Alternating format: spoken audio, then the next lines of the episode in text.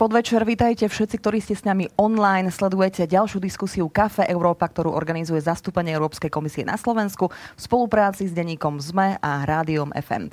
Dnes sa vám pokúsime zrozumiteľne a ľudskou rečou približiť oblasť energetiky, konkrétne jadrovej energie, ktorá sa čoraz viacej objavuje v mediálnom priestore aj vo verejných diskusiách. A pokúsime sa na túto náročnú, citlivú a aj určitým spôsobom historicky kontroverznú e, tému pozrieť z viacerých uhlov pohľadu a aj súvislosti. Verím, že mi s týmto cieľom pomôžu aj moji dnešní hostia. Ešte predtým, ako ich predstavím, e, vám rada pripomeniem, že aj svoje otázky nám môžete posielať cez slido.com na hashtag Kafe Európa a budeme radi, ak sa do debaty zapojíte. Poďme k hosťom. Som veľmi rada, že pozvanie na túto náročnú debatu dnes prijala Dana Drábová, vedúca Českého štátneho úradu pre jadrovú bezpečnosť, ktorá sa s nami vynimočne spája online. Vítajte, pani Drábová, počujeme sa? Dobrý večer, zdravím vás z Česka. Ďakujeme veľmi pekne, pozdravujeme aj my. Vedľa mňa sedí Pavol Široký, environmentálny analytik z Inštitútu environmentálnej politiky. Pavol, ahoj. Dobrý večer, Brian. Dobrý večer. A Jakub Filo, novinár, spisovateľ, ktorý sa venuje aj klimatickej environmentálnej agende. Jakub, ahoj, vítaj. Pekný ahoj, večer. dobrý večer. Poďme hneď na úvod. Pani Drábova, dovolte mi začať s vami, možno tak troška filozoficky, ale úprimne ste ma k tomu inšpirovali aj sama, keď som si pozerala niekoľko vašich verejných vyjadrení alebo diskusí k tejto téme, pretože uh, veľmi často sa o téme jadrovej energie uh, hovorilo skôr za zavretými dverami medzi odborníkmi v poslednom období aj v súvislosti so situáciou na Ukrajine, aj so súvislosti s hrozbami uh, Ruskej federácie jadrovými útokmi a aj v súvislosti s klimatickou krízou a smerovaním k uhlíkovej neutralite sa o tejto téme hovorí stále viac. Vy ste na jednom z vašich vystúpení povedali, že jadrová energia v nás vyvoláva dojem, že vďaka nej získavame schopnosti, ktoré by sme ako ľudstvo v princípe ani získavať nemali. A veľmi často ste spomínali, že nám dáva miliónkrát mocnejší zdroj, ktorý môžeme využívať a je len na nás, či v neprospech ľudstva, ako napríklad po eh, čo zdroji svetovej vojny v Japonsku, alebo naopak v náš prospech v súvislosti so zabezpečovaním uh, nášho konzumného spôsobu života a našej energetickej potreby. Chcem sa preto spýtať na úvod, že či táto aktuálna situácia, ako som spomínal na Ukrajine v súvislosti s Ruskom, s energetickou bezpečnosťou, sebestačnosťou, či mení narratívy uh, tejto nebezpečnosti historicky jadrovej energie, alebo naopak sa tu otvára priestor pre takú uh, diskusiu smerom k pochopeniu, že aj toto môže byť cesta, ktorá nám v budúcnosti pomôže pri plnení aj klimatických cieľov. Jaderná energie, tak jak jste zmínila, je tou nejkoncentrovanější formou energie ve vesmíru. To znamená, že nám může poskytnout velmi eh, dobrý zdroj pro uspokojování našich energetických potřeb. Jistě, že nebude jediný, ale jaderná energie a jaderná energetika se mohou stát součástí řešení, pakli směřujeme také ke splnění našich závazků stejných v Česku jako na Slovensku, které jsme přijali, co se týká omezování vlivu člověka na klima. Jaderná energetika bez sporu patří do skupiny nízkoemisních zdrojů a tím pádem svoji roli při mírnění klimatických změn člověk je jistě nezastaví, ale může zmírnit a může se na ně adaptovat. Svoji roli může se hrát. Jestli to ale tak bude, a to je opravdu filozofická debata, eh, to teprve uvidíme, protože jaderná energetika může být sebebezpečnější, eh, sebevýhodnější, se sebe menšími emisemi, ale jestli jí veřejnost neakceptuje, jestli veřejné mínění se podobně jako u našeho souseda v Německu postaví proti jejímu využívání, pak eh, politická reprezentace nebude mít jinou cestu, eh, než hledat jiné způsoby, jak naše stále rostoucí potřeby, zejména v oblasti eh, poptávky po elektřině, uspokojit.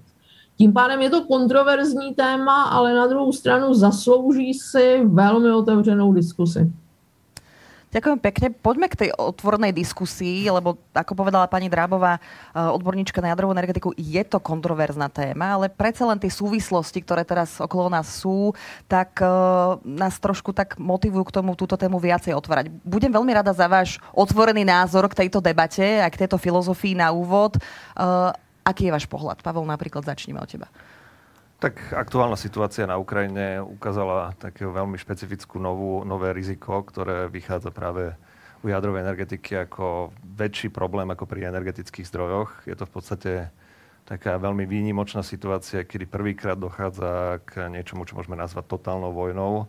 V krajine, ktorá má v prevádzke jadrové elektrárne a dokonca v Záporoží sa jedná o najväčšiu jadrovú elektráreň v rámci Európy. Čiže a tie problémy, ktoré počúvame, stále nie sú doriešené, aj keď Černobyl sa dostal naspäť pod kontrolu uh, ukrajinskej administratívy, tak pri Záporoži to neplatí. Uh, počúvame správy o tom, ako, ako si ruská armáda urobila skladiska zbraní s tým, že neočakávajú napríklad, že ruská armáda tam zautočí alebo niečo podobné. Ale hovorím z toho, z toho hľadiska nejakých, nejakých nových rizík pre, pre pre bezpečnosť, pre životné prostredie, pre zdravie. Táto situácia aktuálna, ktorá sa deje na Ukrajine, je naozaj niečím extrémnym, na čo potrebujeme viac myslieť.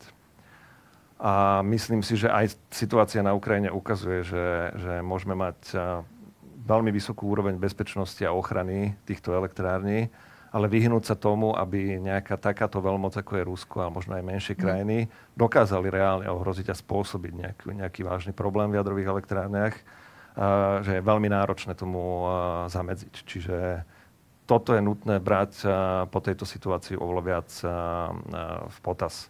A netýka sa to samozrejme len situácií, ako je teraz na Ukrajine, ale platí to aj pre riziko napríklad teroristických útokov alebo pádu veľkých dopravných lietadiel. Čiže myslím si, že tu je oveľa dôležitejšie viac komunikovať s verejnosťou a transparentne ukázať, že tá bezpečnosť tam je. A ja dúfam, že tam zatiaľ je zabezpečená aspoň u nás, aj keď hovorím, pre situáciu takejto totálnej vojny si myslím, že to nie je možné vylúčiť. Čiže to je trošku nový aspekt, ktorý, ktorý mhm. vstúpil mm-hmm. do, eh, do debaty o jadrovej energetike. Eh, a len doplním, že síce na jednej strane, ako spomínala pani Drábová, je jadrová energetika nízkoemisná, ale iba z hľadiska eh, emisí skleníkových plynov, ale vo všeobecnosti ju nemôžeme považovať za nízkoemisný zdroj z hľadiska vplyvov na životné prostredie. Pri radioaktívnych emisiách to platí špeciálne pri tvorbe radioaktívnych odpadov, vysokoradioaktívnych odpadov.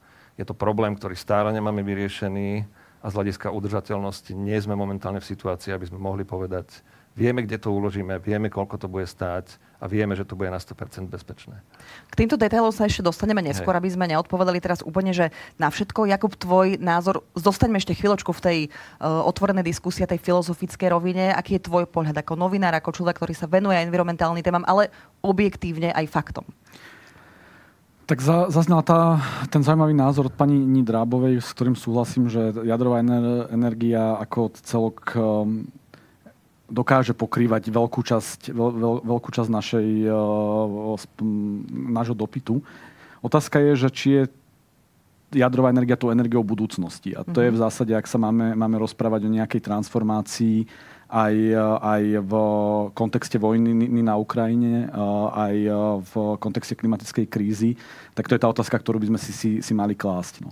A ak, ak sa budeme, budeme fokusovať na hľadanie tejto odpovede, tak, eh, tak dôjdeme, eh, dôjdeme k jednoduchej odpovedi, že, že v nejakom prechodnom období nám môže pomôcť sanovať, eh, sanovať nejaké, nejakú našu energetickú spotrebu, ale z dlhodobého hľadiska by sme ju nemali brať ako tým hlavným nástrojom mm-hmm. pokrývania energetickej náročnosti do budúcnosti. Z rôznych dôvodov, ktorým sa, sa, sa asi dostaneme. No a vlastne podpisujem, podpisujem aj to, to čo, čo povedal Paolo Široký, že, že v zásade a, tá vojna nám ukázala a, oveľa tak matateľnejšie ďalšie rizika, ktoré sme si ako keby pri tej, pri tej jadrovej energii a, alebo energetike v uplynulých rokoch, rokoch neuvedomovali. Hej. A, uvedomovali sme si nejaké environmentálne dopady, uvedomovali sme si nejaké riziko havárií, či už, či už e, si spomenieme na Černobyl alebo Fukushimu, od, od nej tiež už uplynulo, uplynula dekáda, ale práve to nejaké vojenské ohrozenie alebo ako keby zneužitie jadra ako nástroj nejakého vojenského vydierania alebo vojenského konfliktu zraz, zrazu vyvstalo, vyvstalo úplne, úplne na novo. No a práve v tom budúcom svete, ktorý, ak sa nám nepodarí riešiť klimatickú, klimatickú krízu, tak uh, môže žiaľ Bohu prinášať viacej takýchto, takýchto konfrontácií.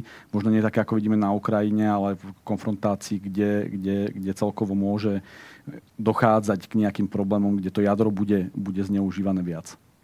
Keď sa pozrieme na to trošku aj z pohľadu tej histórie, už prejdeme od filozofie k histórii trochu. Jadro má približne 70-ročnú históriu v rámci akože celého sveta. Ono, vidno to aj pri týchto posledných diskusiách, že pri tých Eh, fosilných zdrojoch, ropa, uhlie, zemný plyn vládne v poslednom období ako keby uh, taký konzistentnejší názor, že áno, uh, sú to neobnoviteľné zdroje, sú to fosílne zdroje, spôsobujú zmenu klímy. Vieme, že skrz importu týchto zdrojov, predovšetkým z Ruskej federácie, najmä v súvislosti so Slovenskom a so závislosťou, od fosílnych palív sú ceny neúnosné, tam aj určitý morálny faktor v súvislosti s financovaním vojny na Ukrajine, keďže platíme stále účty za ropu a, a plyn.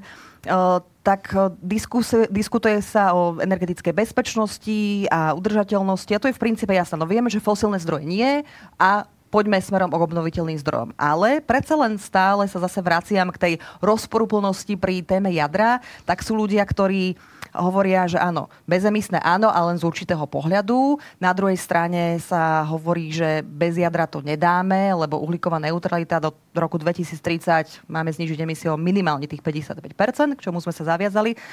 Celková uhlíková neutralita do roku 2050 toto je diskusia pre bežných ľudí, ktorí by mali túto tému vedieť pochopiť. Skúsme ľudskou rečou, teda ako sa z týchto informácií máme vysomáriť v úvodzovkách, ako teda tomu rozumieť. Plyn, e, ropa, e, uhlie nie, fajn, ale čo teda s tým jadrom? Ako sa poďme o tom baviť, aby tá téma bola objektívna? Pani Drábová, otázka hneď pre vás. První a ne úplně příjemná věc je, e, že nám se sice fosilní paliva začínají ošklivit, ale my ani náhodou nevíme, čím je nahradíme. Vidíme to dneska na příkladu Německa, které neví, eh, jak se, eh, řekněme, se zachováním tváře, promiňte mi ten výraz, vymotat ze situace, kdy eh, Energiewende je a nějakou neúplně krátkou dobu ještě bude závislá na dodávkách plynu z Ruska. Takhle ta německá Energiewende je postavená já to nekritizuju úplně, protože je to strategie, ke které se Německo rozhodlo. Jen chci naznačit, že eh, zbavit se fosilních paliv do míry rozumně dosažitelné je žádoucí, ale vůbec ne jednoduché. Pokud si chceme zachovat současnou kvalitu života, a to jistě, že všichni chceme, proto bychom neměli zavrhovat eh, žádné zdroje, které nám mohou pomoci eh, tu závislost na fosilních palivech snížit. Jenom eh, jedna malá poznámka na Margoté bezemisnosti nebo nízkých emisí, co se týká jednotlivých zdrojů energie, zejména elektrické, protože o tu nám jde nejvíce. To, eh, co chci říci, je, že hodnotíme-li celý životní cyklus jakéhokoliv zdroje, dostaneme se skutečně k tomu, že máme dvě skupiny zdrojů, které jedna ta je charakterizována nejen vysokými emisemi eh, skleníkových plynů, ale i poměrně vysokými emisemi ostatních látek do životního prostředí a to jsou elektrárny spalující fosilní paliva. A pak eh, je tu druhá skupina, do které patří obnovitelné zdroje a jádro, které mají všechny ty emise, včetně těch, které tady byly zmíněny na podstatně nižší úrovni. Ďakujem pani, poprosím reagujte aj vy, mhm. aby, aby sme sa dostali trošku ďalej, prejdeme potom aj viacej na slovenské reálie. Ako teda sa, ako bežný človek, ako sa mám na túto situáciu pozrieť, ako sa mám vedieť zorientovať? Tak z môjho pohľadu je dôležité vedieť najprv hlavne čísla a trendy o tom, ako sa vyvíja energetika vo svete a špeciálne sa bavíme o Európskej únii. keďže niekedy mám pocit, že sa vytvára dojem, že bez jadrovej energetiky nie je možné už pomaly ani dýchať, ani nič robiť. Ale tá realita, či už vo svete alebo Európskej únii, nie je až taká, že sa dá hovoriť, že bez jadra to nepôjde. Keď sa pozrieme na celkové svetové čísla, tak jadrová energetika pokrýva iba asi 3-4% celkových všetkých potrieb energetických. Elektrína, doprava, teplo a tak ďalej. Obnoviteľné zdroje, pri nich je to asi 12 Ak sa pozrieme na, na jadrovú energetiku, lebo jadrová energetika je hlavne teda o výrobe elektriny, mm-hmm. čiže o, tej, o to, tomto segmente. Máme síce niekoľko príkladov, ako je na Slovensku, kde Bohunice vykurujú časť Trnavy a Hlohovca, ale v realite iných jadrových elektrární je to skôr rarita ako pravidlo, že by sa využívalo teplo kvôli nákladom, rozvodom na veľké vzdialenosti. U nás na to teplo využívame na... prioritne plyn, teda len aby sme to vedeli Plyn a niektoré ďalšie zdroje, ale hej, najväčšia časť je mm-hmm. samozrejme plyn. Ale ak sa pozrieme zase na podiel jadra, čo sa týka výroby elektriny, tak ten klesol z asi 19% v roku 1985, keď bol najvyšší podiel, mm-hmm. to je celosvetovo, na asi 10% v roku 2020. Čiže tam je naozaj dosť výrazný ten pokles.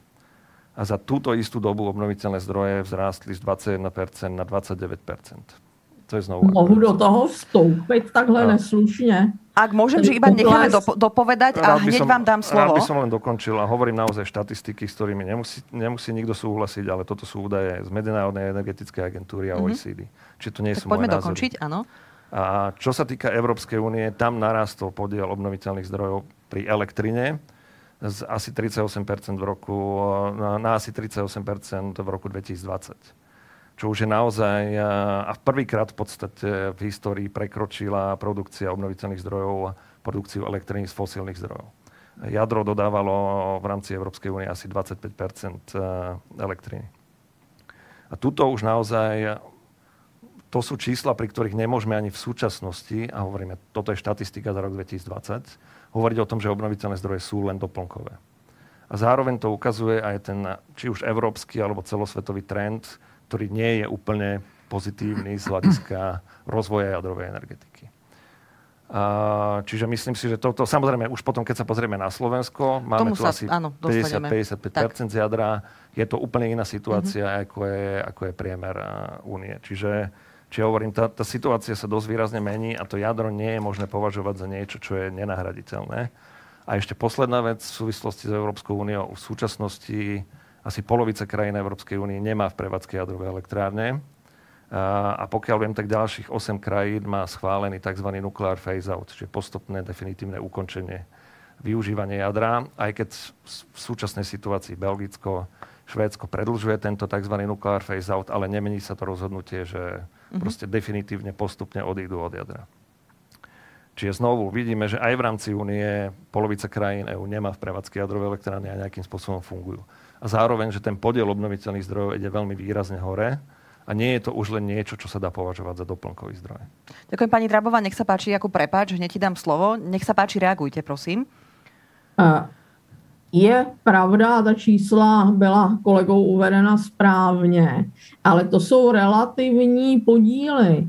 E, čím je způsoben pokles podílu jaderné elektřiny té světové eh, spotřeby elektřiny? No ten je způsoben zejména tím, že roste podíl fosilních paliv. Bohužel absolutně se těch fosilních paliv spotřebovává stále více jaderné elektrárny od toho roku 95, 1995, kdy eh, jejich podíl byl na vrcholu nějakých 18 eh, světové spotřeby elektřiny. Ano, pravda, poklesly eh, v tom pokrytí na něco málo přes 10% ale znova podotýkám a je poctivé si to říci, že je to zejména dáno nárůstem výroby v uhelných elektrárnách v rozvojových zemích. Pavol, chceš reagovať? No, v princípe s týmto súhlasím, aj keď ako je tam aj nárost obnoviteľných zdrojov a ten podiel v tom celosvetovom mixe, či už na, na výrobe všetkých energií alebo elektriny rastie aj pri obnoviteľných zdrojov, ale ja sám by som bol rád, keby ten podiel bol výraznejší. Uh-huh. A vidieť to napríklad aj v investíciách do, do jednotlivých zdrojov energií. Tuším, že posledné čísla, ktoré zverejnila Medzinárodná energetická agentúra za rok 2021 stále hovorí, že ropa, upstream, downstream, plyn, investície celosvetové okolo 600 miliard dolárov do nových projektov a do, do výskumu vývoja.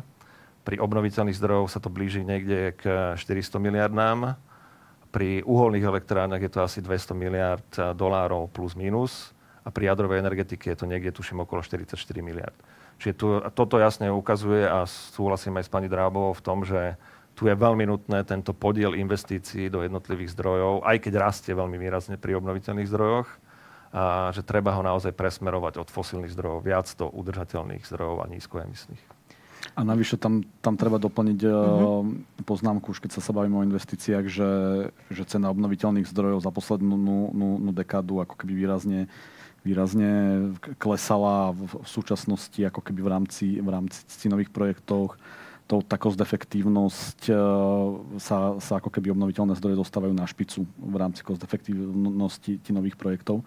A tam tá otázka je, a znova ja sa vrátiť tým skôr k takému zamysleniu do budúcna v, kontexte klimatickej krízy, že ak sa potrebujeme, potrebujeme zdať fosílnych palív, čo žiaľ podľa tých čísel aj tých nových investícií zatiaľ stále, stále ide, ide pomaly, tak my si musíme stanoviť prioritu.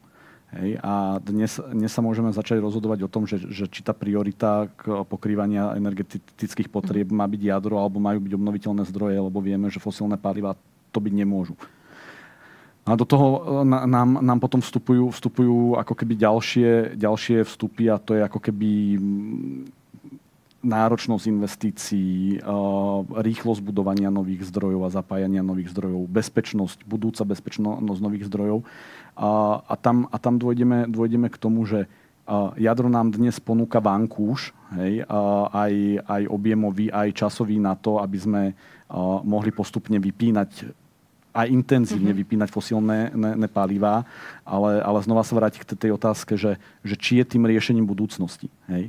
A aj, aj, aj vďaka tomu rozvoj, rozvoju obnoviteľných zdrojov, po poklesu ich finančnej náročnosti, aj, aj ukážke toho, že, že dokážu pokrývať stále viac a viac potrieb. Tie, tie projekty sú stále väčšie, stále technologicky dokonalejšie. Sa nám v zásade toto ponúka ako možnosť. A teraz je to, tá otázka stojí, že čo má byť našou prioritou. Hej? Či má byť našou prioritou investovanie do, do jadra, Hej? Alebo si povedať, že ideme, ideme cestou investovania rozvíjania obnoviteľných palív. No. A samozrejme to rozhodnutie bude na konci dňa hlavne, hlavne politické, hej? Keďže, keďže oni v politici držia, držia ten balík. A len, len z hľadiska budúcich rizik to vyzerá v neprospech jadra. Uh-huh. Nadviažem, Jakub, ďakujem za, za túto tvoju reakciu na, na tie politické rozhodnutia. V končnom dôsledku to budú práve tí politici, ktorí budú o tomto rozhodovať, ale aj vďaka odborníkom, pani Drábová, ako ste vy, uh, sa budú môcť, uh, ale aj vďaka organizáciám a odborníkom zase na to, tej druhej strane sa budú môcť rozhodovať medzi tým, ktoré je správnejšie a menej správne riešenie. Pani Drábová, vieme sa pozrieť trošku globálnejšie, ale zostaňme teda v Európe na to, aké majú odlišné postoje jednotlivé členské štáty. Ukazovalo to aj e, taxonómia, ku ktorej sa vrátime neskôr. Tam bolo Francúzsko, Slovensko za, ale zase Nemecko aj Rakúsko veľmi proti. Podali aj žalobu na Európsku komisiu za to, že zaradili e, jadro aj plyn do takých tých prechodných alebo udržateľných e, energií. Keď sa pozrieme globálne, my sme to už spomínali, že vo svete najviac jadrových elektrární majú Spojené štáty, Čína, ale keď ideme k Európe, najviac je to Francúzsko veľmi tradičné uh, takéto prepojenie s, s, energe, s energiou jadrovou má Slovensko, má Mochovce, Jaslovské Bohunice, Česká republika, Temelín, Dukovany. Potom je to Bulharsko, Fínsko, Chorvátsko, Maďarsko, Poľsko, Rumunsko, aj Slovinsko. Naopak, proti jadrovej energii veľmi razantne vystupuje, spomínali ste to aj vy, Nemecko, Rakúsko, Dánsko, Luxembursko, Španielsko. Aká je podľa vás teda situácia práve pri tých politických rozhodnutiach v rámci Európy? Na ktorú stranu sa to podľa týchto prístupov podľa vás môže viacej nakloniť do budúcna? Pragmaticky vzato my bychom měli krok po kroku, a ono se to i děje, opustit eh, ten vzorec myšlení, eh, že eh, jaderná energetika a obnovitelné zdroje jsou soupeři to by měly být v tom světě směřujícím k omezení emisí skleníkových plynů partneři. Jádro tam může přinést předvídatelnost výkonu, který bude dodávat do energetické nebo elektrické přenosové distribuční soustavy. Víte, ono je hezké si říci, že obnovitelné zdroje pokrývají například v Německu v roční bilanci 45% Jenže v denní, mezidenní, tedy mezitýdenní a mezisezónní bilanci eh, se to pokrytí poptávky obnovitelnými zdroji bohužel zatím, já doufám, že vymyslíme technologie, aby to tak nebylo, ale zatím je nemáme, pohybuje třeba od 10 do 140% a s tím se ty přenosové a distribuční soustavy vyrovnávají velmi těžce. A zatím nějakou dobu budou potřebovat zdroje, proto se to Německo tak spoléhá právě na zemní plyn, které pomohou tyhle výkyvy vyrovnat. Takže pro mě je důležité, abychom si neošklivili zbytečně žádný zdroj, který nám může pomoci dodržet eh, ty závazky, které jsme na sebe vzali vzhledem k omezování vlivu člověka na klima. Pani, ja pri vás tu otázku trošku modifikujem na Slovensko, aby sme sa dostali k nám. Ty si to, Pavel, už aj spomínal. No Slovensko patrí medzi krajiny s obmedzenými neobnoviteľnými zdrojmi. Vieme, že dobre, všetko, takmer 90% zdrojov dovážame, predovšetkým teda z Ruskej federácie, minieme za to miliardy eur, za čo je teda aj veľmi Slovensko kritizované, obzvlášť teraz. Bolo to tu už spomenuté, teda jadrová energie je na Slovensku dominantná v rámci výroby elektrickej energie, lebo teplo pre domácnosti vyrábame dominante z plynu 55 potom obnoviteľné zdroje, najmä voda, slnko do nejakých 3 zatiaľ u nás nefúka a geotermálne vrty u nás asi teda neexistujú, lebo taká, taká je, taká je realita. Um, vieme ale, že na tom, u nás na Slovensku sa presne, ako povedala aj pani Drábová, deje to, že tá atomová energia je stávaná do takéhoto kontrastu, kontrastu, že je to protivník alebo teda bojovník proti obnoviteľným zdrojom. Uh, predsa len tu naražam opäť na, na tie pre a proti do akej teda miery vie Slovensko v rámci svojho energetického mixu, ktorý si každá členská krajina v Európskej únii môže nastaviť sama, uh, v súčasnej situácii um, do akej miery máme vôbec reálnu možnosť to bez toho jadra naozaj zvládnuť? Tak čo sa týka Slovenska, samozrejme, no, každému normálnemu človeku je jasné, že nahradiť takéto vysoké čísla, aké máme momentálne, nie je možné do 5-10 rokov. Čiže tam ten posun musí byť dlhodobý. To, čo povedala pani Drábová, že treba vnímať jadro a obnoviteľné zdroje ako niečo, čo sa môže doplňať navzájom, mm-hmm. toto má ale reálne jedno veľmi, veľmi veľké obmedzenie a týka sa to práve krajín ako je Slovensko alebo Francúzsko, kde už tie podiely jadra u nás hovorí momentálne 50-55%, keď sa spustia mochovce, 75. tretí, štvrtý blok, tak to bude 70-75%. Potom budeme mať otázku, že kedy sa spustí. A ak máme momentálne z obnoviteľných zdrojov, ja opravím, nie 2-3%, to sú, to je možno vietor, slnko dokopy, ale ak tam zarátame aj vodnú energiu, biomasu, tak sa hýbeme niekde medzi 20-25%. Mm-hmm. A, a tu práve nastáva ten problém, že keď týchto flexibilnejších zdrojov, ktoré treba rozumnejšie využívať a nastaviť ten spôsob, kedy a akým spôsobom ich využívame, zabezpečiť časť cez eh, prečerpávacie vodné elektrárne, riešiť batérie výroby vodík, alebo výrobu vodíka. Ale princíp eh, toho konfliktu s jadrom je, že keď to podielu obnoviteľných zdrojov je príliš vysoký zasahuje do tohto základného pásma výroby jadrových elektrární, tak jadrové elektrárne majú ten problém, že ich nemôžete redu- eh, regulovať podľa aktuálnej spotreby, respektíve tá regulácia je veľmi malá. Nemôžete o desiatky percent teraz znižiť výkon mm. reaktorov. Čiže tu sa dostávate do konfliktu, že výroba zasahuje do výroby jadrovej elektriny, ale budete obmedzovať skôr tie obnoviteľné zdroje ako jadro, pretože to nemôžete reálne regulovať na, na úrovni, požadovanej úrovni, aká je spotreba. Čiže tuto je, tuto je naozaj tá možnosť spolupráce týchto dvoch druhov energií veľmi obmedzená. A preto aj Nemecko, Nemecko v podstate dokázalo od, od roku 2011, kedy začalo tam v priebehu jedného roka odstavilo takmer polovicu reaktorov, ktoré mali v prevádzke. Momentálne už sa blížia takmer nule. Neviem, či do konca tohto alebo budúceho roka by mali odstaviť všetky projekty jadrové. Ale oni reálne, keď sa pozriete na štatistiky, dokázali celý tento výkon odstavovaných jadrových elektrární nahradiť len obnoviteľnými zdrojmi. Je samozrejme, ja tam súhlasím aj s pani Drábovou, že nie je možné, aby to fungovalo len na týchto flexibilných zdrojoch, pokiaľ nebudú mať zabezpečené záložné zdroje, ukladanie energie a tak ďalej a tak ďalej. Ale nezabudneme, že Energiewende nie je niečo, čo si vymyslel Nemecko pani Merkelová v roku 2011. Energiewende sa začala pripravovať v 70. rokoch minulého storočia v Nemecku a v roku 2000 to vyvrcholilo tým, že vláda po širokej debate s energetickými firmami, priemyslom, obcami a verejnosťou prijala Energiewende a tá sa neskladá len z toho, že nahradíme teraz jadro obnoviteľnými zdrojmi a plynom.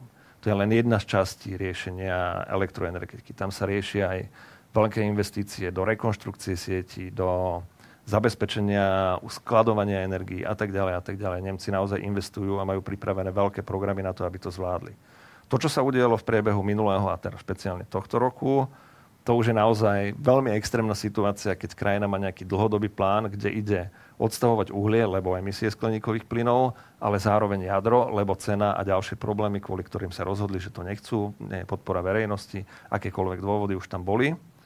A, a do toho príde proste takáto skoková situácia, že jednoducho Rusko začne robiť problémy a nebude dodávať ešte aj plyn to sú, to sú naozaj veľmi špecifické extrémne situácie, ktoré nie je jednoduché, aby, aby či už Nemecko alebo iná krajina riešila. Čiže dávať toto za vinu nemeckej Energiewende, ktorá bola naozaj mm-hmm. poctivo, kvalitne naplánovaná dlhodobo, nie je podľa mňa úplne fér, ale samozrejme Nemci toto budú musieť riešiť a projekty ako Nord Stream 2 ja považujem osobne za chybu, ktorú urobili a teraz sa to bohužiaľ aj, aj ukazuje. Jakub, od teba možno tiež ešte updatenem tú otázku aj na to, že environmentálne organizácie veľmi často argumentujú, nejde to dokopy, treba jadro nahradiť teda naozaj masívnou podporou obnoviteľných zdrojov. Nepáči sa im samozrejme rozhodnutie Európskej komisie, ktorá uznala jadro a plyn uh, za to prechodné, uh, prechodnú energiu a za podporu zelených investícií práve sem. Ako, ako to vnímaš? Ako to vnímaš ty? Tak e, akože v zásade to podstatné ne, ne už zaznelo, hej, a ja som to už aj povedal aj v predchádzajúcich odpovediach. Ja si, si nemyslím, že by jadro malo byť brané ako, ako priestor pre zelené investície smerom do budúcna. Hej. To nič ne, nemení na tom, že, že ho tu dnes máme a, a bola, by, bola by hlúposť ho nevyužívať, hej, pokiaľ, pokiaľ existuje.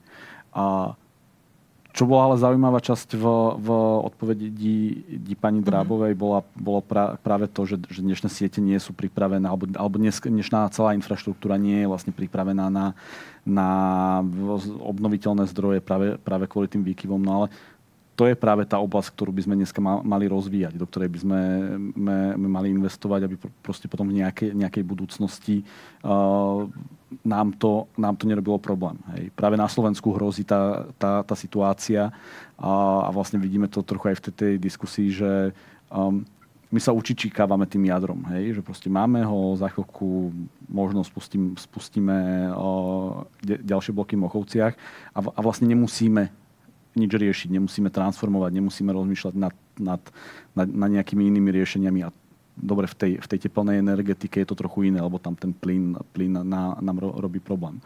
Ale, ale práve my by, sme, my, my by sme si možno mali stavať tú, ten cieľ, tú, tú víziu, ako by to malo vyzerať tak, aby sme mohli práve zvyšovať uh, podiel obnoviteľných zdrojov, čo neznamená, že máme vypnúť jadro, hej, alebo proste, proste zo, zo dňa na deň. No toto aj politici veľmi často zneužívajú tento argument, teda jadro máme zabezpečené, všetko je v poriadku a uh, obnoviteľné zdroje sú nestabilné, naopak jadro je tým stabilným zdrojom uh, pre aj držiavanie sieti a tak ďalej, ale otázka je, že či sme tých posledných niekoľko dekád nemali robiť to, aby sme dnes nemuseli argumentovať, že obnoviteľné zdroje máme na tých úrovni iba 20%, ale to je zase na, na ďalšiu vec aj politicky citlivejšiu. Pani Drabovia, viem, že vy sa o 5 minút musíte od nás odpojiť, zostávame tu potom len my.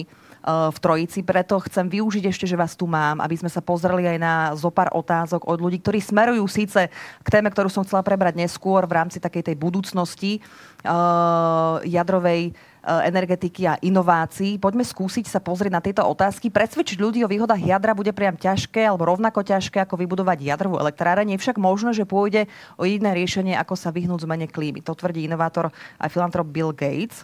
Aký máte názor na takéto vyjadrenie tohto človeka. Plus by som to možno prepojila aj s tou druhou otázkou, či by mohli byť budúcnosťou hľadiska rentability aj bezpečnosti menšie jadrové reaktory napríklad od spoločnosti Rolls-Royce, ktorá nedávno získala na ich vývoj miliardové dotácie. Tak já začnu, když dovolíte, od konce reaktor, který projektuje a chystá se stavět napřed ve Velké Británii a později nabízet i do zahraničí. Firma Rolls-Royce vůbec není z našeho pohledu malý. Jeho výkon nějakých 470 MW elektrických je tak eh, srovnatelný s tím, co máme my v Dukovanech a co má Slovensko v Bohunicích a v Mochovcích. To znamená, to, že dneska jsou na trhu eh, reaktory o výkonu tisíc a více eh, megawatt, eh, vůbec neznamená, že ty, ke kterým směřují ty nadějné projekty, budou reaktory z tohohle pohledu malé, ale jistě, že součástí řešení se stanou, je tam řada nadějných projektů. A co se týká infrastruktury, jak české, tak slovenské, tak reaktory o výkonu 300, 400 MW by byly pro naše eh, potřeby jistě vhodnější eh, než eh, ty reaktory velké, třeba jak se plánuje v Dukovanech stavba pátého bloku o výkonu 1200 MW. A oni by byly i vhodnější z hlediska té flexibility v koexistenci s obnovitelnými zdroji, protože ty menší reaktory jsou jistě flexibilnější. Není úplně eh, už eh, pravda, eh, že eh, jaderné elektrárny, jaderné reaktory neumějí regulovat. Příklad Temelína na Temelíně máme regulační výkon 2x200 MW, což vůbec není v rozměrech české e, přenosové distribuční soustavy málo. Pravdu ovšem má pan kolega Široký v tom, že mm, e, to pro tu jadernou elektrárnu není ekonomicky optimální. Pro ní je ekonomicky optimální jet na nominálním výkonu, ale na druhou stranu může fungovat ve všech eh, třech stupních regulace a tím pádem hm, ta zmiňovaná koexistence s obnovitelnými zdroji není tak problematická.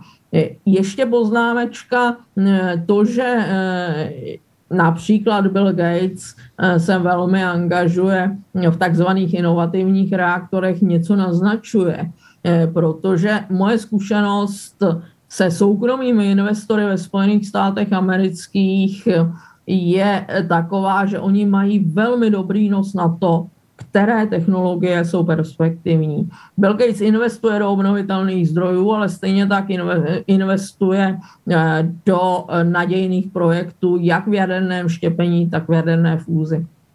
Ak sa ešte môžem opýtať podotázku, viem, že práve Bill Gates sa venoval, neviem, ako teraz je to úplne aktuálne, ale aj inováciám v rámci jadrového odpadu a myslím, že práve on hovoril, že tých 95% jadrového odpadu je ešte možné využiť opätovne ako zdroj uh, energie, len veľa vstupných investícií, veľmi dlhá doba ešte pro, procesná. Je aj toto do budúcna možnosť uh, ako to obávané jadrové palivo, ktoré takisto spadá do tých silných argumentov proti jadrovej energii. Je ešte toto možno nejaká budúcnosť, ale reálna, alebo v akom časovom horizonte? No ten horizont nebude úplně krátký, stejně tak jako nebude úplně krátký, eh, co se týká jiných technologií pro výrobu elektřiny. A spotřeba elektřiny zcela jistě poroste velmi výrazně v souvislosti s nahrazením uhlíkatých paliv v dopravě a v souvislosti s nahrazením uhlíkatých paliv pro vytápění. Ale viděla jsem teď zrovna velmi zajímavý projekt, kterým se zabývá Švýcarsko, což je projekt reaktoru řízeného urychlovačem, který by umožnil tu energii, která stále ještě je zakonzervována v tom dneska vyhořelém jaderném palivu využívat. Takže tudy je cesta. A já souhlasím s kolegy s tím, že současná generace jaderných elektráren, ty současné technologie, které jaderné elektrárny využívají, nám poskytují nějaký čas, ale nejsou dlouhodobou budoucností. Dlouhodobou budoucností v, řádek, v řádu stovek let. Pani Drabová, veľmi pekne ďakujem, že ste boli s nami. Nerada vás takto posielam, ale viem, že musíte odísť, lebo máte o 5 minút ešte nejakú ďalšiu diskusiu. Veľmi si vážim, že ste boli s nami. Ďakujem pekne. Všetko dobré. Děkuji za pozvání a jsem ráda, že to vyšlo aspoň takhle, protože to bylo opravdu na short notice, jak se hezky česky říká. Veľmi si to vážime. Ďakujeme. Všetko dobré. Držte sa. Dovidenia. Mějte se hezky. Všechno dobré vám přeji. Dovidenia. A my v debate budeme pokračovať ďalej. Pani, ak máte chuť zareagovať na tieto otázky ohľadne inovácií, nových technológií na Billa Gatesa, pokojne to urobte a môžeme sa potom dostať ďalej. Nech sa páči. Uh, myslím si, že ešte dve dôležité veci sme nespomenuli v súvislosti s tým, aké sú reálne možnosti jadrovej energetiky riešiť naše energetické potreby aj v kontexte mm-hmm. toho, čo sa deje na Ukrajine, respektíve to, čo robí Rusko. A prvé je, že predstavme si modelovú situáciu, že všetká naša elektrická energia by bola iba z jadrových elektrární, čiže 100%. Mhm. Blížime sa tomu po spustení 3. 4. bloku Mochovec, nebudeme až tak ďaleko. A stále by sme zabezpečili menej ako 30% našich energetických potrieb, všetkých. Čiže keď bereme aj teplo, doprava, potreba pary v priemysle a ďalšie. Čiže naozaj tuto, tuto narážame na určitý limit. Časť samozrejme energii, potreby páry v priemysle by sa dalo nahradiť v oceliárniach napríklad kvalitnejšími oblúkovými pecami elektrickými. Pri doprave to smerovanie k elektromobilite takisto môže niečo v budúcnosti poskytnúť, ale zase keď sa reálne pozrieme na to, že kedy bude na Slovensku alebo v Strednej Európe signifikantný počet elektromobilov, tak sa určite nebavíme o horizonte 5-10 rokov, ale viac. Čiže aj v kontexte toho, že potrebujeme teraz urgentne znížiť našu závislosť mm-hmm. na dovoze energetických surovín z Ruska, tie možnosti elektriny, či už z iných zdrojov alebo z jadra, sú veľmi obmedzené. Takisto aj pri, pri kúrení elektrinou je to veľmi komplikovaná vec na dlhú dobu, pretože kúrenie elektrinou je dlhodobo dráhou záležitosťou. Pokiaľ naozaj nemáte nejaký lacnejší obnoviteľný zdroj, ktorý je relatívne blízko pri vašej domácnosti. A, a pri takýchto zdrojoch, ako je plyn, a jadro, vlastne tam máte jeden medzičlánok, že najprv z tepla vyrobíte elektrinu a potom znovu z elektriny musíte vyrábať teplo. Čiže vždy tam bude nejaký ekonomický vstup navyše. Mm-hmm. A plus je tam ten problém, ktorý už spomínal aj Jakub, že naozaj tá aktuálne ceny, alebo respektíve dlhodobo cena elektriny z jadra rastie. Akože v súčasnosti, keď sa pozrieme na analýzu renomovanej inštitúcie Lazard z roku 20, 2021, tak tá priemerná cena elektriny z jadra je asi 163 uh, dolárov na megawatt hodinu. Pri slnečnej elektrine a vetre je to 4 až 5 krát menej už v súčasnosti. Áno, v slovenských podmienkach to budú trošku vyššie náklady, budeme sa hýbať niekde možno medzi 70 uh, dolármi za megawatt hodinu alebo 100 dolármi, ale stále je to menej než to, čo sú momentálne priemerné ceny výroby elektriny z jadra. Čiže tá, tuto je ten hlavný ekonomický driver, prečo mnohé krajiny si povedia, že je to riskantná záležitosť. To je prvá dôležitá mm-hmm. vec, že tie možnosti sú obmedzené. V kontexte toho, čo bolo spomenuté v súvislosti s pánom Gatesom, si treba uvedomiť, že, že zmeny klímy a energetiku a priemysel, ktoré majú najväčší podiel na emisiách skleníkových plynov, na to máme momentálne 10, 15, možno 20 rokov, aby sme to vyriešili. A, a to si podľa a, poslednej IPCC si správy vlastne akože už aj trochu nadsadil. Aj to už je možno to za hranicou. si až príliš pozitívny, optimistický. Súčasná priemerná doba výstavby reaktorov, tých, ktoré poznáme a máme v prevádzke, je asi 12 rokov v rámci Európskej únie. A, nie, v rámci Európskej únie je to viac, pardon, toto je celosvetovo. V rámci, v rámci Európy, kde sa stavajú tri projekty, je to výrazne viac. Pri Mochovciach sme už cez 30 rokov, uh-huh. odkedy sa začalo stavať. Čiže tá reálna možnosť nahradiť tie veľké výkony, ktoré potrebujeme z uhlia dostať preč na nejaký iný nízkoemisný zdroj, sú veľmi obmedzené. A, a dokonca aj zásoby uránu nie sú nevyčerpateľné. Podľa rôznych zdrojov a amerického DOE sa hovorí o 70-80 rokoch pri súčasnej spotrebe alebo výrobe elektriny z jadra. Niektoré, zjednoduším to, projadrové organizácie hovoria o asi 130 rokoch, zásoby uránu, čo máme k dispozícii. A to je mhm. znovu, ak by, sme, ak by sme toto množstvo elektriny, ktoré spotrebujeme, zdvojnásobili, strojnásobili, tak uh, tie zásoby tu máme naozaj na, na oveľa, oveľa menej rokov. Čiže tie reálne možnosti povedať si, že klímu vyriešime jadrom, sú z hľadiska techniky, času a nákladov veľmi komplikovanou záležitosťou, aby sme to dokázali urobiť v najbližších 10-15 rokoch.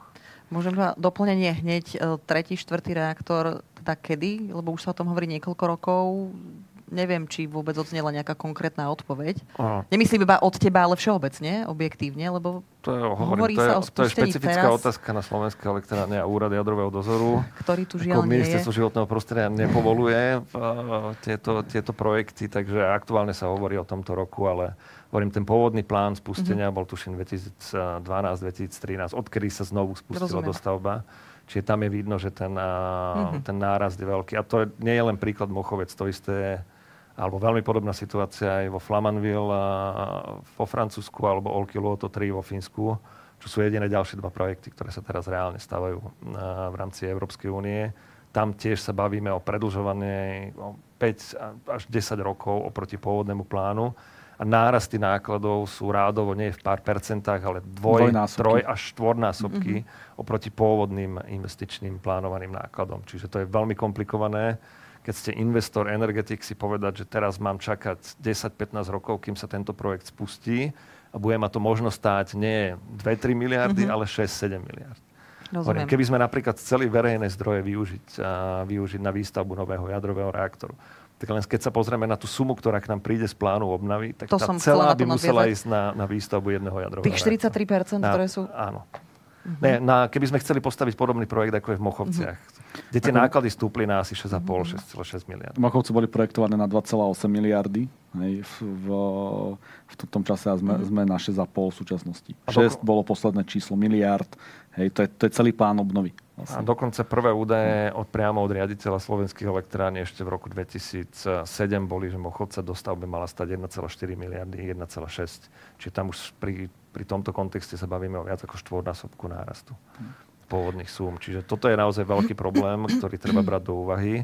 A potom sú tam tie obmedzenia, že naozaj, keď budeme mať viac, budeme mať viac elektriny, dokážeme ten plyn nahradiť.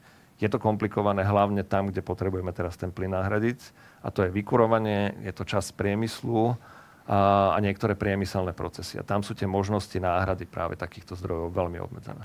Keď hovoríme o tých udržateľných investíciách, už sme to tu niekoľkokrát natredli, to je tá známa taxonómia, aby sme možno ľuďom aj bližšie vysvetlili, e, čo to presne v praxi teda znamená. No tá Európska komisia začiatkom februára tohto roka ukončila tie dlhoťahajúce sa spory, ktoré krajiny áno, nie.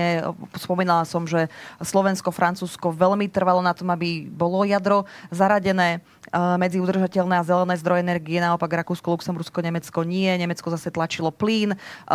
Ani mnohí experti, ktorí pracovali pre Európsku komisiu s dokumentmi, sa nezhodovali na tom, že teda či áno alebo nie. Na druhej strane nás tlačí uhlíková neutralita. Ak toto chce, teda chceme niekam do, do, dosiahnuť pravidlo, ale je, alebo teda pravda je a fakt, že Európska komisia zaradila plyn a jadro do taxonómie trvalo udržateľných investícií.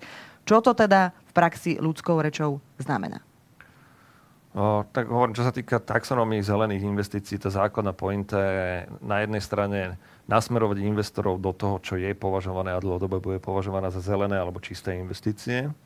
Čiže aby banky, investori si vedeli povedať, toto je priorita a bude priorita na politickej, spoločenskej, Aha. energetickej úrovni, kam investovať z hľadiska, z hľadiska energetiky. A, ale zároveň tá, ten, ten druhý aspekt, alebo jeden z, jeden z dôležitých aspektov je, že pokiaľ budú zaradené do tejto oblasti, tak majú nárok na verejné financie, či mm-hmm. už z mhm. eurofondov alebo z nejakých iných investičných zdrojov. A, čiže to je tam veľmi zjednodušene ano. povedané ten princíp, prečo je dôležitá zelená taxonómia. Čo sa týka plynu a jadra, treba povedať, že oni neboli zaradené ako niečo dlhodobé alebo čisté. Ale prechodné, hej? Mhm. Jedná sa o prechodné technológie v zelenej, tak, eh, prechodné technológie v zelenej taxonomii. Pri plynových elektrárniach nových to znamená relatívne dosť prísne. Normy, čo sa týka ich emisí aktuálnych a v, a v priebehu 20 ročnej budovania prevádzky. nových kapacít, áno. väčšina uh-huh. súčasných projektov by mala problém to, to splniť, tieto, tieto podmienky emisí na kWh. A v prípade jadrových elektrární tam sú dve také vážne obmedzenia, ktoré podľa mňa budú komplikované, aby napríklad uh-huh. na Slovensku bolo možné využívať verejné zdroje na jadro. A, a prvé je, že stavebné povolenie musia získať do roku 2045. Teoreticky by to išlo, ale musia mať predložené podrobné plány, ako do roku 2050 bude vybudované úložisko pre vysokoradioaktívne odpady a vyhoreté jadrové palivo. Mm-hmm. A súčasná oficiálna štátna politika, čo sa týka výstavby hlbinného úložiska, hovorí o, kru, o roku 2065. Čiže nemáme momentálne na stole riešenie, čo s vyhoretým jadrovým palivom, tak, aby sme mohli splniť tieto podmienky. A druhá kompliko- komplikovaná podmienka, ktorú uznal aj jadrový priemysel, že jadrové palivo bude musieť byť odolné voči haváriám podľa, podľa návrhu, alebo jadrové palivo odolné voči haváriám bude musieť byť dostupné v roku 2025. A tu sa, tu sa aj zástupcovia sieti atomových firiem mm-hmm. zhodli, že to bude veľmi komplikované, aby takéto niečo dokázali jadrový priemysel splniť fú, tak ako teraz si ma dorazil tými, týmito argumentmi, ale Jakub, poď ešte ty reagovať, ak chceš, aby sme potom prešli ja ešte na jednej téme. Na, na to je Paolo oveľa Jasné, lepší. ale skôr možno z toho tvojho pohľadu, lebo ty si veľmi často, keď sme sa včera rozprávali ešte pred touto diskusiou, tak si veľmi apeloval práve na uh, vysoké ceny vstupných investícií, na ten zdlhavý proces, na tie argumenty aj pri taxonomii, tak preto som ti chcel dať priestor. Tak e, ono, ono, ono v zásade to, to, to už zaznelo. O, proste e, investovanie do, do jadrových technológií a do nových zdrojov, mm. hej, ak, sa, ak sa, sa, sa bavíme, je, je sú, akože v kontexte súčasných technológií sa začína javiť ako neefektívne na jednej strane a na druhej strane z hľadiska bezpečnostných rizík, a to teraz nie len vojna a terorizmus, ale ako keby aj budúceho zmeneného klimatického sveta, ako tie, tie, tie rizika stále rastú. Hej. O, tom, o, tom hovoria, o tom hovoria aj ana, analýzy um, svetová správa nukleárneho, mm-hmm. nukleárneho priemyslu, ktorá to vydáva, vydáva každý rok, tak uh, vo svojich správach posledné ne, ne, ne roky zahrania normálne ako keby výpočet rizík, uh, ktoré nám prinesie, prinesie klimatická zmena. Hej?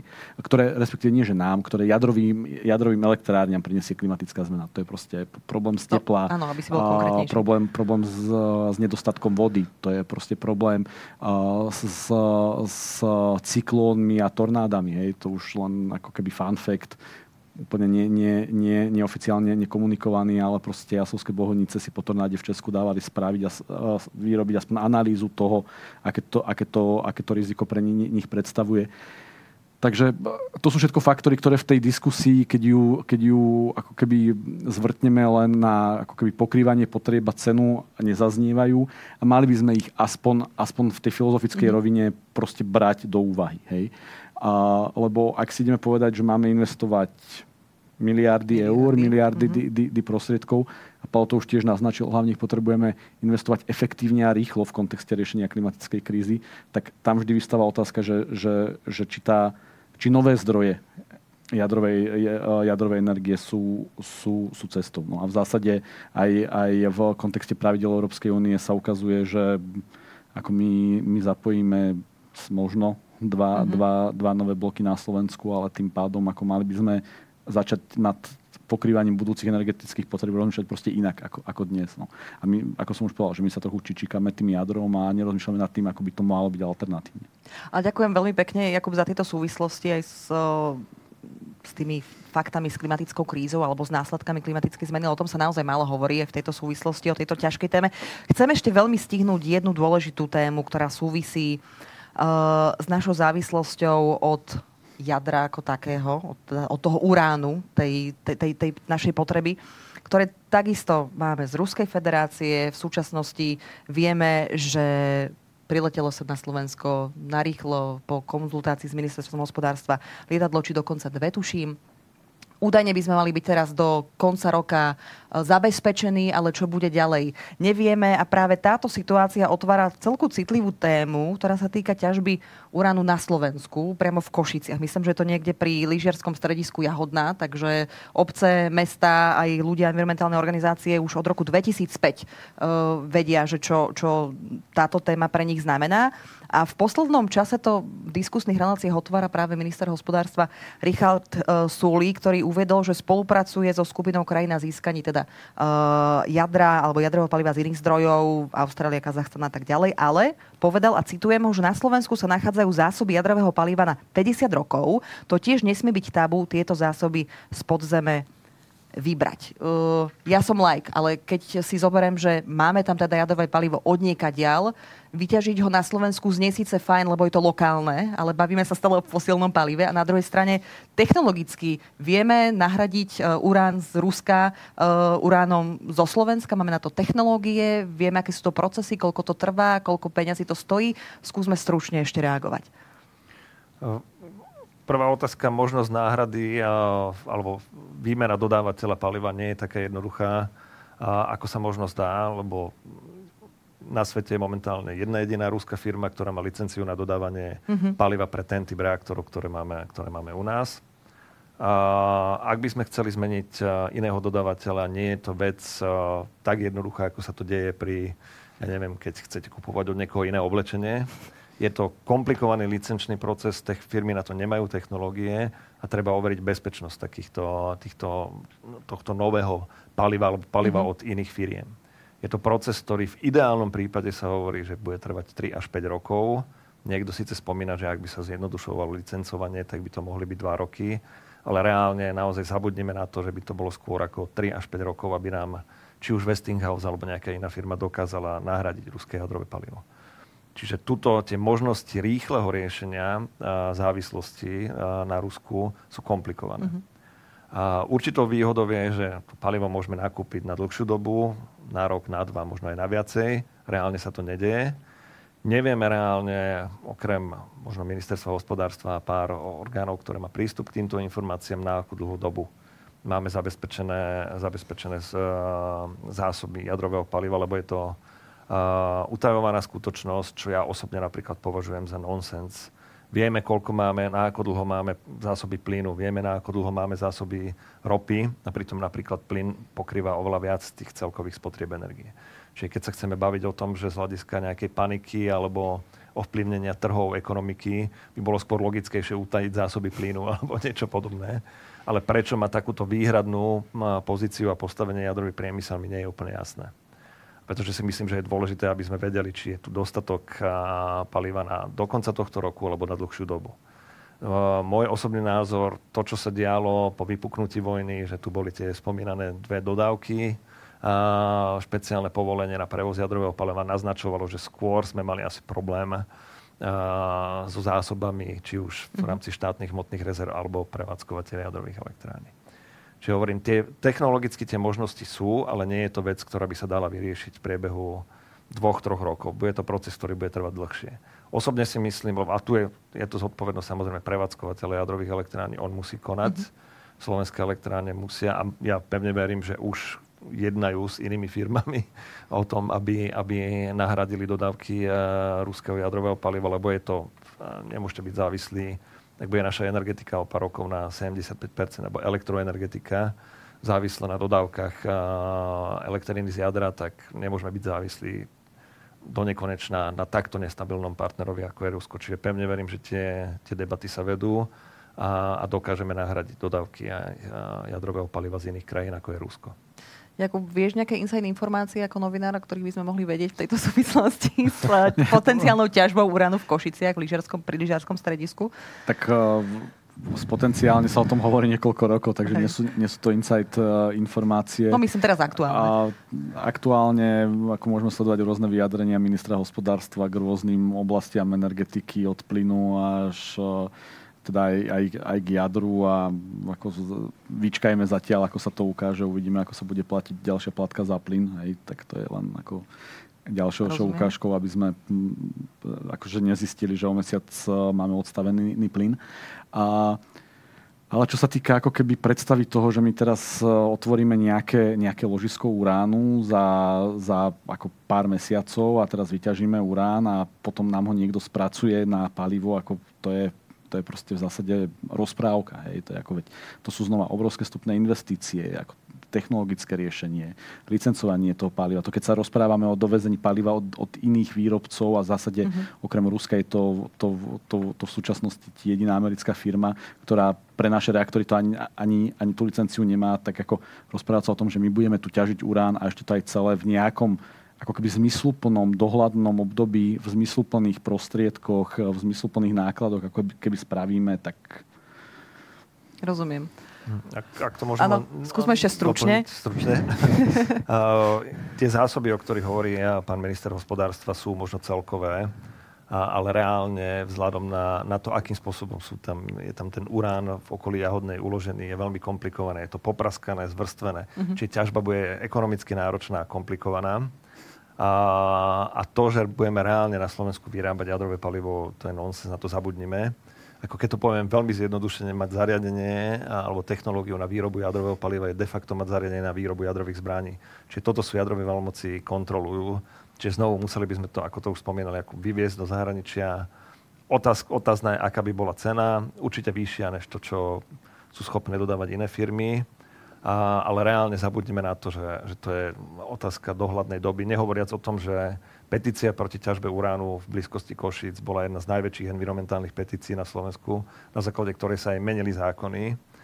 A, takže je toto samozrejme politická otázka, bo verejná otázka, ak sa do toho nejakému politikovi chce ísť, nech sa páči, je to jeho rozhodnutie slobodné. Evidentne Ale myslím, áno. myslím, si, že, myslím si, že nielen pre Košičanov by to asi nebolo uh, úplne najlepšie. Nehovoriac o tom, že keď začnete ťažiť urán, výrazne sa zvyšujú koncentrácie napríklad radónu, ktoré je veľmi nebezpečný z hľadiska rakoviny plúc a ďalších chorôb.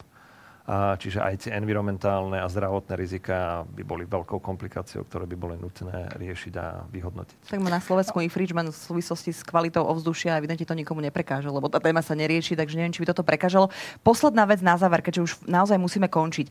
Včera bola e, tak, taký aktualizačný moment. Včera bolo 36. výročie uh, najväčšej havárie jadrovej v dejinách ľudstva Černobylu. Nechcem uzavrieť ale túto dnešnú diskusiu týmto, len pripomínam, že Včera to tak bolo, 26.4.1986. Ja by som ale veľmi rada túto diskusiu uzavrela pozitívne poslednou otázkou, ktorá smeruje práve na využívanie alternatívneho zdroja energie a to je e, geotermálna energia. Dajme tomu, že skúsime skončiť takto pozitívne, lebo hovorí sa, že Slovensko má veľký potenciál, ale zároveň aj veľmi veľa administratívnych bariér. Stručne, uh, povedzte na záver, Pavol aj Jakub, nejakú message, ale v súvislosti s obnoviteľnými zdrojmi a nejakou motiváciou. Ten Mohlo potenci- by byť toto tá cesta? Potenciál geotermalu je určite na Slovensku veľký. Je to veľa 5500 MW v tepelnej energetike. Teoreticky možno tretina vykurovania domácnosti by tým mohla byť zabezpečená. A problematickejšie je naozaj z hľadiska výroby elektrickej energie. Tam sa idú podporovať a budovať niektoré projekty, hlavne na východnom Slovensku. Vyššie sú investičné náklady, čiže tam bez pomoci a verejnej podpory alebo štátnych mhm. dotácií je to komplikované, aby sa investovalo do týchto projektov. Ale tepelné čerpadlá sa financujú a podporujú už veľa rokov na Slovensku a je to tiež geotermálna energia. A tie väčšie geotermálne projekty poznáme. Máme sme Thermal Parková veľmoc, čo, ktorá využíva geotermálnu energiu. Takže určite tam je veľmi veľký potenciál a oveľa logickejší napríklad z hľadiska náhrady, náhrady plynu. A ja v zásade k tomu, k tomu poviem a už možno to tak trochu verklikujem dookola, že, že proste je to otázka priorit. Hej? A, možnosti sú, len ak sa budeme neustále ako keby odvádzať proste falošnými debatami o jadrovom stredisku v Jahodnej a podobnými vecami, tak sa nebudeme fokusovať na to podstatné. Na to, čo máme. Hej, a, a znova, je to moja téma, ale ja to poviem, že v kontexte klimatickej krízy proste tie hodinky týkajú a, a ako zdro, potreby máme, nejakým spôsobom ich musíme, musíme zabezpečiť, mali by sme sa začať fokusovať na riešenia, ktoré sú vlastne funkčné, ekonomické, ale zároveň aj proste trvalo udržateľné. A bez debaty asi eh, je dôležité si uh, uvedomiť, že diskusie na túto tému, ale naozaj k pointe a vychádzajme z faktov majú zmysel a v kontexte súčasnej doby nás mimoriadne tlačí čas, takže som veľmi rada, že sme túto tému otvorili z rôznych uhlov pohľadu. Verím, že sme aj pre vás priniesli nejaké užitočné informácie a možno iný pohľad na vec, aby ste sa po prípade mohli aj vy nejakým spôsobom zapojiť a urobiť v rámci možností, čo to pre našu planetu. Ďakujem veľmi pekne, že ste boli s nami, Pavol Široký, Jakub Filo, ďakujem pani Drábovej, ktorá sa už odpojila. Ďakujem aj vám, že ste boli s nami, že ste nás sledovali. Vidíme sa opäť pri ďalšej zelenej téme. Verím, že čoskoro všetko dobré. Dovidenia, majte sa. Dovidenia.